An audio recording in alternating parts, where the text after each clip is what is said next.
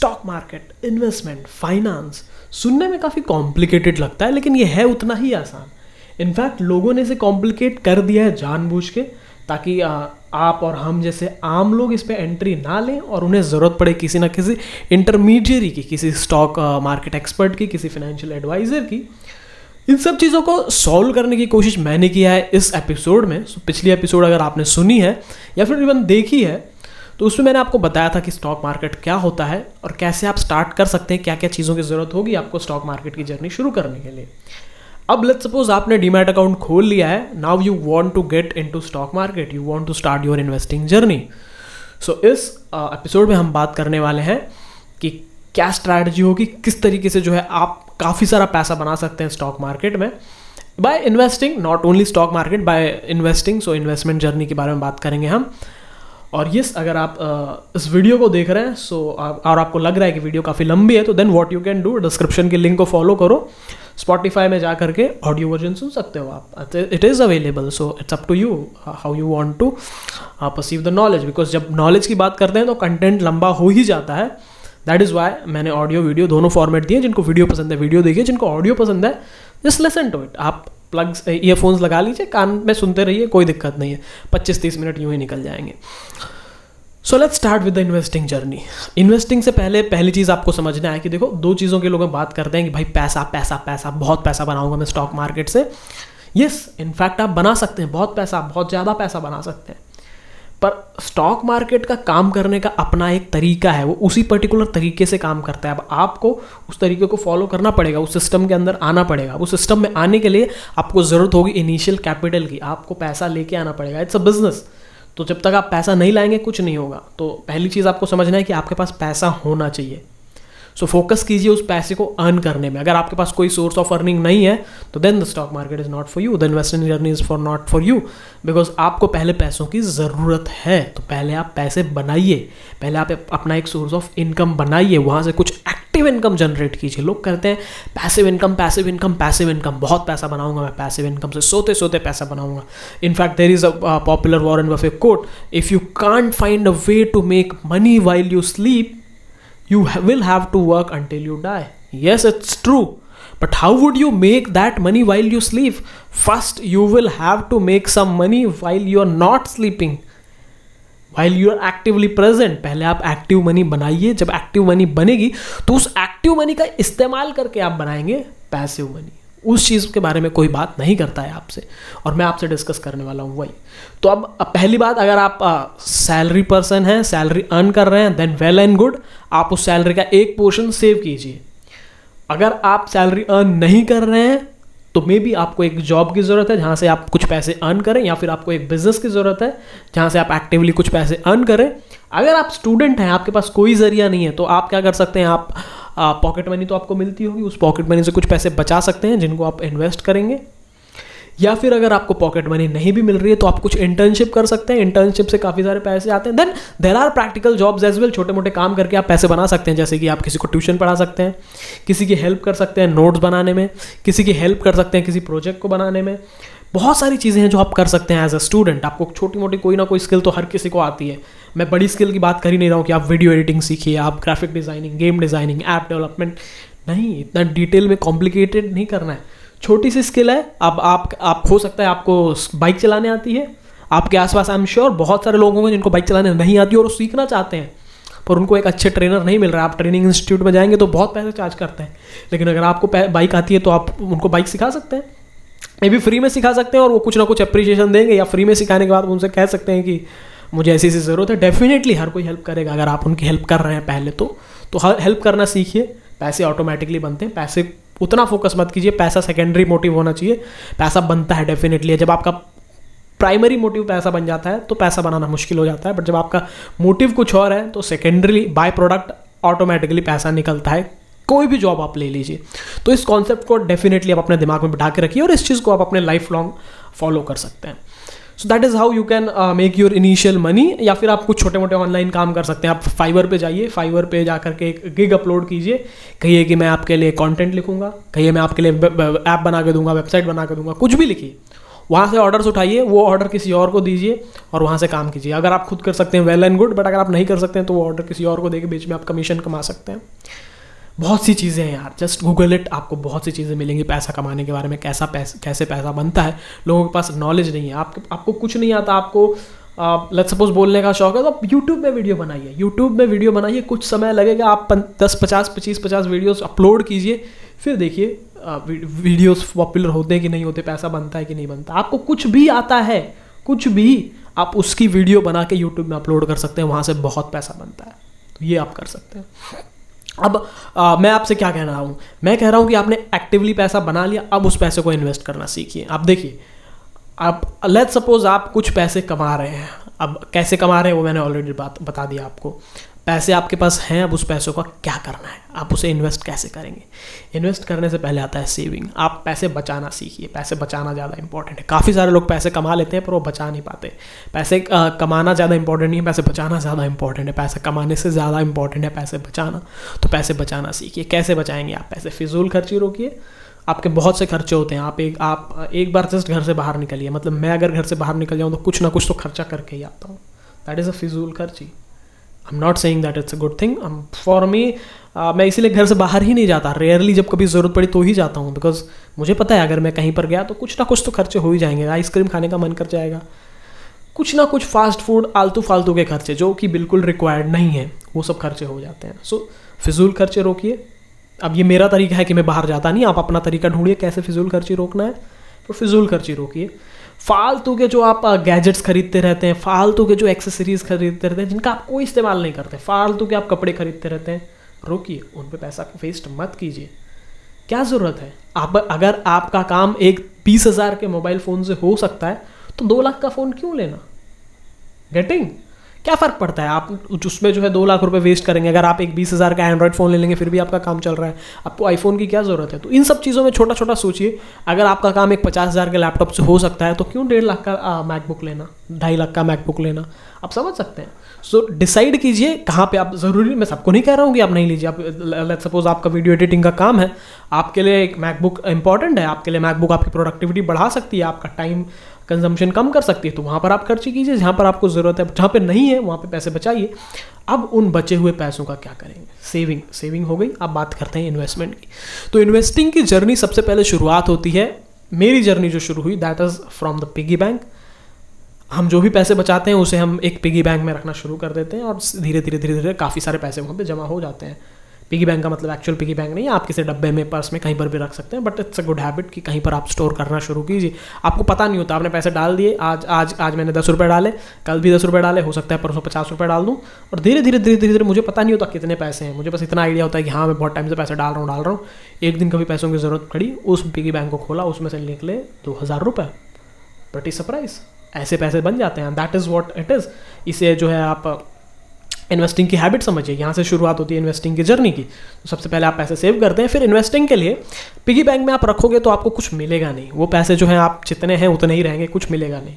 हम यहाँ पे इन्वेस्टिंग की बात कर रहे हैं। Investing is about beating the inflation rate, it's about making the money, make make the money work for you, not you working for the money. आप पैसे आपने कमा लिया, अब उस पैसे से आप और पैसा कमाइए, आपको मेहनत करने की ज़रूरत नहीं है। तो पहले आप बैंक में रखिए, बैंक में थोड़े बहुत पैसे आप सेविंग अकाउंट में भी रखिए, सेविंग अकाउंट भी दो तीन परसेंट का रेट ऑफ इंटरेस्ट दे देता है आपको।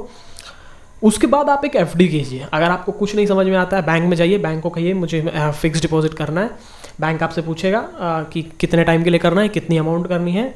आप बता दीजिए कि मुझे एक लाख रुपये करने हैं, दो लाख रुपये करने हैं, चार लाख रुपये करने हैं, जो भी आपको करने हैं, और कह दीजिए मुझे एक साल, दो साल, छः महीने, चार महीने, कितने टाइम के लिए भी कर सकते हैं आप। वहाँ पर आपको एक रेट ऑफ इंटरेस्ट मिलेगा। अब मैं बताता हूँ, पाँच से साढ़े पाँच परसेंट इसी के बीच में आपको रेट ऑफ इंटरेस्ट मिलेगा एज ऑफ नाउ। अगर आप इस कंटेंट को बहुत बाद में देख रहे हैं, दो साल चार साल बाद, तो ये रेट ऑफ इंटरेस्ट बहुत कम हो चुका होगा, बट अभी फ़िलहाल के लिए अगस्त दो हज़ार इक्कीस में पाँच से साढ़े पाँच परसेंट के बीच का रेट ऑफ इंटरेस्ट मिल जाएगा, depending upon which bank you go to. हर एक बैंक का अपना अपना रेट ऑफ इंटरेस्ट है। फिक्स डिपॉजिट में यहाँ पे एडवांटेज क्या है कि आपका पैसा फिक्स्ड हो जाएगा। अगर आपने एक लाख जमा किए तो एक साल में पाँच परसेंट के हिसाब से आपको पाँच हज़ार रुपये ब्याज मिलेगी, पर पैसा आपका हंड्रेड परसेंट सेफ है, उसमें कोई रिस्क इन्वॉल्व नहीं है। अब कौन से पैसे की फिक्स डिपॉजिट करनी चाहिए? ये वो पैसा होना चाहिए जो आ, जो आपके लिए बहुत ज़रूरी है, जो जिस पैसे पे आप बिल्कुल रिस्क नहीं ले सकते। तो आपको रेट ऑफ इंटरेस्ट कम मिलेगा, आपका इन्फ्लेशन रेट भी छः परसेंट के आसपास है, इन्फ्लेशन रेट क्या होता है? इन्फ्लेशन रेट होता है कि महंगाई धीरे धीरे कैसा होता है कि समय के साथ साथ चीज़ें महंगी होते जाती हैं। पैसे की वैल्यू सेम है बट चीज़ें महंगी हो रही हैं। तो अगर आपको एक किलो आलू खरीदने के लिए पचास रुपये देने पड़ रहे हैं आज, नेक्स्ट ईयर में भी वही एक किलो आलू खरीदने के लिए आपको साठ रुपये देने पड़ेंगे। तो अब आपको एक किलो आलू तो आपको एक ही किलो मिल रहे हैं, पहले वो पचास रुपये में मिल जाते थे, अब साठ रुपये में मिल रहे हैं। तो पैसे की कीमत कम हो गई, इसे कहते हैं इन्फ्लेशन रेट। तो अब आपके पैसे इस तरीके से बढ़ने चाहिए कि चीज़ों की कीमतें ज़्यादा ना बढ़ें। छः परसेंट इन्फ्लेशन रेट है, पाँच परसेंट आपको एफ डी दे रही है, तो एक्चुअली आपका एक परसेंट का लॉस हो रहा है। पर ये उनके लिए जिनको कोई अकल नहीं है, कुछ समझ नहीं है कि कहाँ पैसा रखना है, वो एफ डी कर दीजिए। बट जिनको थोड़ी सी समझ है उनके लिए मैं रिकमेंड करूँगा कि आप डेट फंड्स की तरफ जाइए। ठीक है, डेट फंड्स या लिक्विड फंड्स की तरफ जाइए।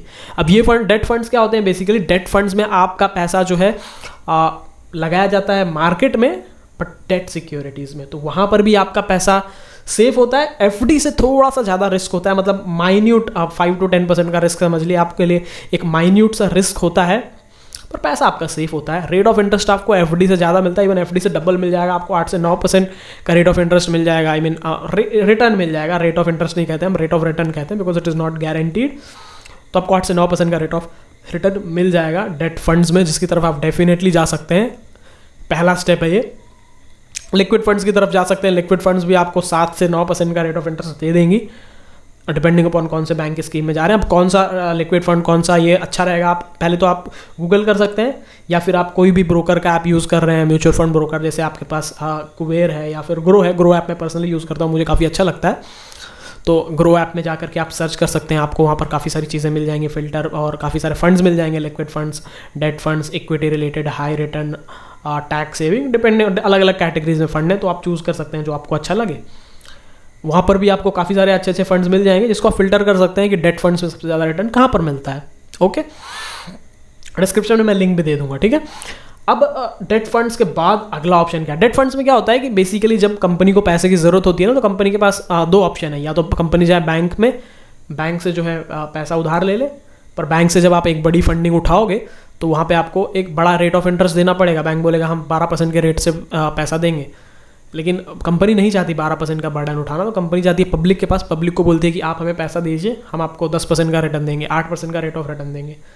पब्लिक को ज़्यादा मिल रहा है क्योंकि पब्लिक बैंक में जाएगी तो बैंक में पाँच ही परसेंट मिल रहा है, पब्लिक को आठ परसेंट यहाँ पर मिल रहा है, और कंपनी अगर अच्छी है तो पब्लिक हंसी खुशी पैसा दे देगी। ठीक है, that is what is called debt funds. और डेट फंड्स में आप पैसा डालोगे तो इस तरीके का पैसा होता है जहाँ पर कंपनी ने गारंटी दिया हुआ है कि हम इंटरेस्ट देंगे।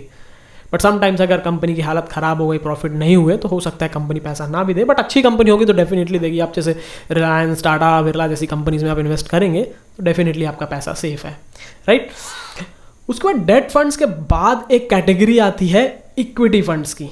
ठीक है, अब इक्विटी फंड से पहले थोड़े से आप जो मैं आपको बताऊंगा कुछ और चीज़ें हैं, बट वो हम थोड़ी सी लेटर ऑन समझने की कोशिश समझने की कोशिश करेंगे क्या होती है। पहले हम समझते हैं इक्विटी फंड। इक्विटी क्या होता है कि आपका पैसा एक म्यूचुअल फंड के पास जाता है, वो म्यूचुअल फंड उस पैसे को अलग अलग कंपनीज़ के शेयर्स में इन्वेस्ट करती है, एक बड़ा सा एलोकेशन करके, और वहाँ पर आपको एक यू नो पोर्टफोलियो बनता है, जिस पोर्टफोलियो के हिसाब से आपको पैसे मिलते हैं। म्यूचुअल फंड में क्या होता है कि आपको ना एनएवी होते हैं, आपके यूनिट्स एलोकेट किए जाते हैं, उस यूनिट का एनएवी होता है जिसके अकॉर्डिंग आपकी वैल्यू घटती बढ़ती रहती है, बट अल्टीमेटली वो पैसा जाता मार्केट में ही है। अगर इक्विटी फंड है तो इक्विटी मार्केट में ही जाएगा।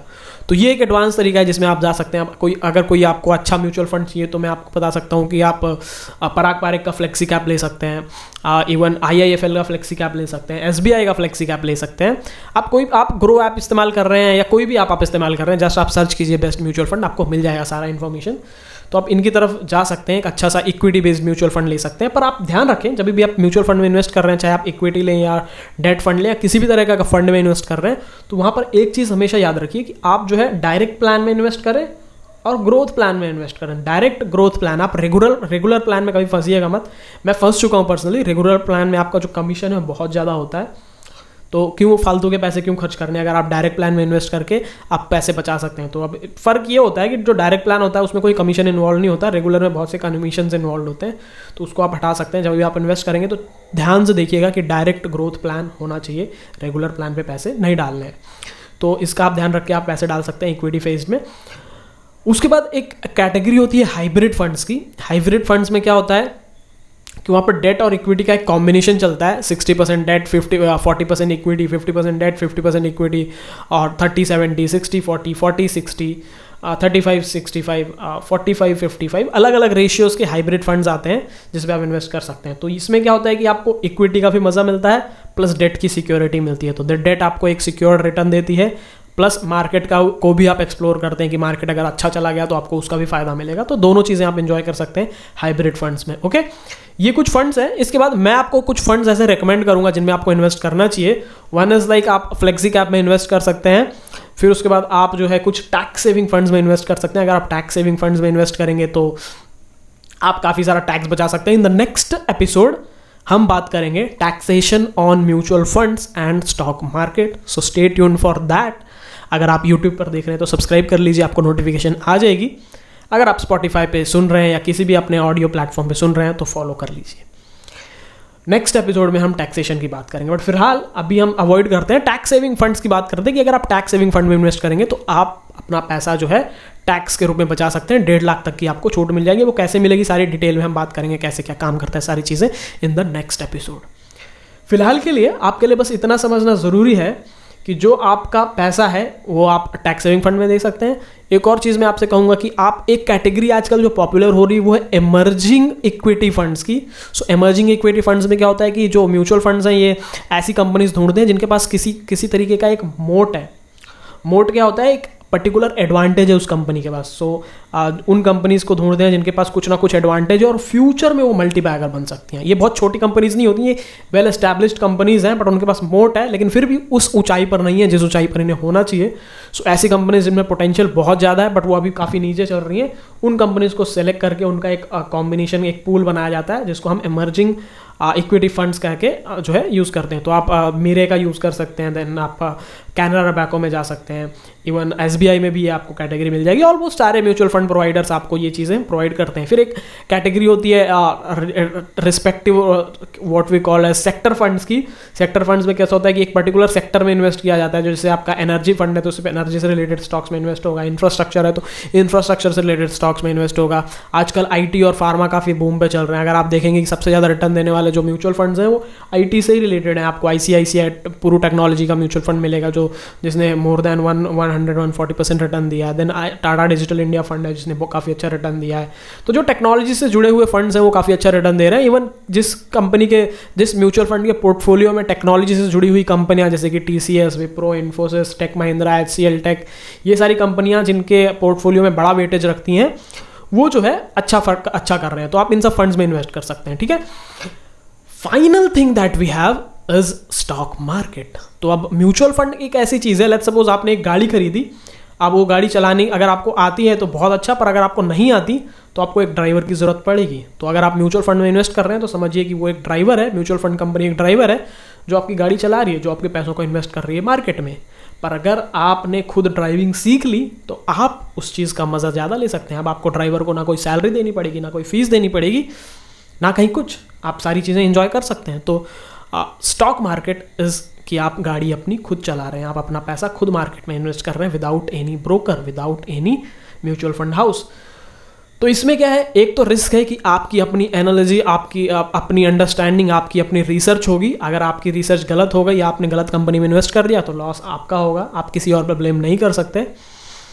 दूसरा कि अगर आपका रिसर्च अच्छी है, आपने बहुत मेहनत की है, अच्छी कंपनी ढूंढी है तो आपको पैसा अच्छा बनेगा। और trust me on this thing, कोई मुश्किल नहीं है कंपनी ढूंढना, आपको कोई लॉजिक कोई कुछ नहीं लगाना है। आप बस उन कंपनीज़ पे पैसा इन्वेस्ट कीजिए जो कंपनीज़ आज की डेट में मार्केट लीडर हैं, उन कंपनीज़ में आप अपना पैसा डालिए। तो अब आज की डेट में अगर हम बैंकिंग की बात करते हैं तो बैंकिंग सेक्टर में आपको जो लीडर्स मिलेंगे वो है H D F C bank, I C I C I bank, axis bank, Kotak bank, even state bank of India, इनमें से किसी बैंक में भी, इंडसइंड बैंक, इनमें से किसी बैंक में भी आप अपना पैसा डाल सकते हैं।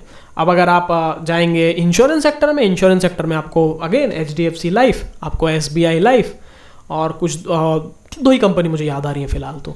फिर उसके बाद अगर आप जाएंगे F M C G sector में आपको मिलेगी I T C, H U L, Nestle, Britannia, Marico, बहुत सी कंपनीज़ हैं। अब उसके बाद अगर आप ऑटोमोबाइल्स में जाएंगे आपको मिलेगी Tata Motors, Mahindra and Mahindra, Scots, Eicher Motors, Maruti Suzuki, TVS, Bajaj auto, बहुत सी कंपनीज हैं। तो उन कंपनीज में इन्वेस्ट कीजिए जिनको आप जानते हैं, जिनके प्रोडक्ट की आपको समझ है, जिनको पता है कि इस कंपनी का प्रोडक्ट सालों साल तक चलेगा। आईटी कंपनी में बात करते हैं तो टीसीएस इंडिया की सबसे बड़ी कंपनी है, Infosys, Wipro, HCL take, take Mahindra, L and T, L and T infotech, L and T housing finance, jubilee and food, बहुत सी कंपनीज हैं तो जिन पे आप इन्वेस्ट कर सकते हैं। तो ये काफ़ी पॉपुलर कंपनीज हैं। आप आपको कुछ नहीं समझ में आता तो आप इंडेक्स फंड में इन्वेस्ट कर सकते हैं। इंडेक्स फंड है कि जो है जैसे निफ्टी और सेंसेक्स के जो स्टॉक्स हैं उनकी एक लिस्ट बनाई गई है और आपका पैसा उन्हीं स्टॉक में जाएगा उस पर्टिकुलर एस्पेक्ट रेशियो में जो उनका एलोकेशन है निफ्टी और सेंसेक्स में, तो उसमें आप इन्वेस्ट कर सकते हैं। पूरे मार्केट का फ़ायदा उठाएंगे आप इस चीज़ का यूज़ करते हुए। That is what you can do. आप बिल्कुल एक चीज़ आप याद रखिए कि स्टॉक मार्केट पे आप उन कंपनी से पैसा नहीं लगा रहे हैं जो कि बहुत पेनी स्टॉक्स हैं। पेनी स्टॉक्स क्या होते हैं कि छोटे छोटे स्टॉक्स होते हैं जिनको जिनकी वैल्यू बहुत ज़्यादा कम होती है और लोग लालच में आ जाते हैं कि भाई इस स्टॉक की कीमत अभी पाँच रुपये है, अगर ये दस रुपये हो गई तो मेरा पैसा डबल हो जाएगा। पर आप भूल रहे हैं कि वो पाँच से दस होना मतलब आप डबल की एक्सपेक्टेशन कर रहे हैं कि भाई पाँच से दस होगा। उस कंपनी के लिए पाँच से दो रुपये आना ज़्यादा आसान है, वो कंपनी पाँच से दस जाना मुश्किल है, बट पाँच से दो रुपये आना बहुत आसान है। तो कंपनी के जितने चांसेस पाँच से दस होने के हैं उतने ही पाँच से जीरो होने के भी चांसेस है। अगर कोई कंपनी पाँच सौ रुपये की है, भले वो पाँच सौ से हज़ार नहीं होगी, लेकिन इतनी ही तो गारंटी है कि वो पाँच सौ से ज़ीरो भी नहीं होगी। आप समझ रहे हैं मैं क्या कह रहा हूँ।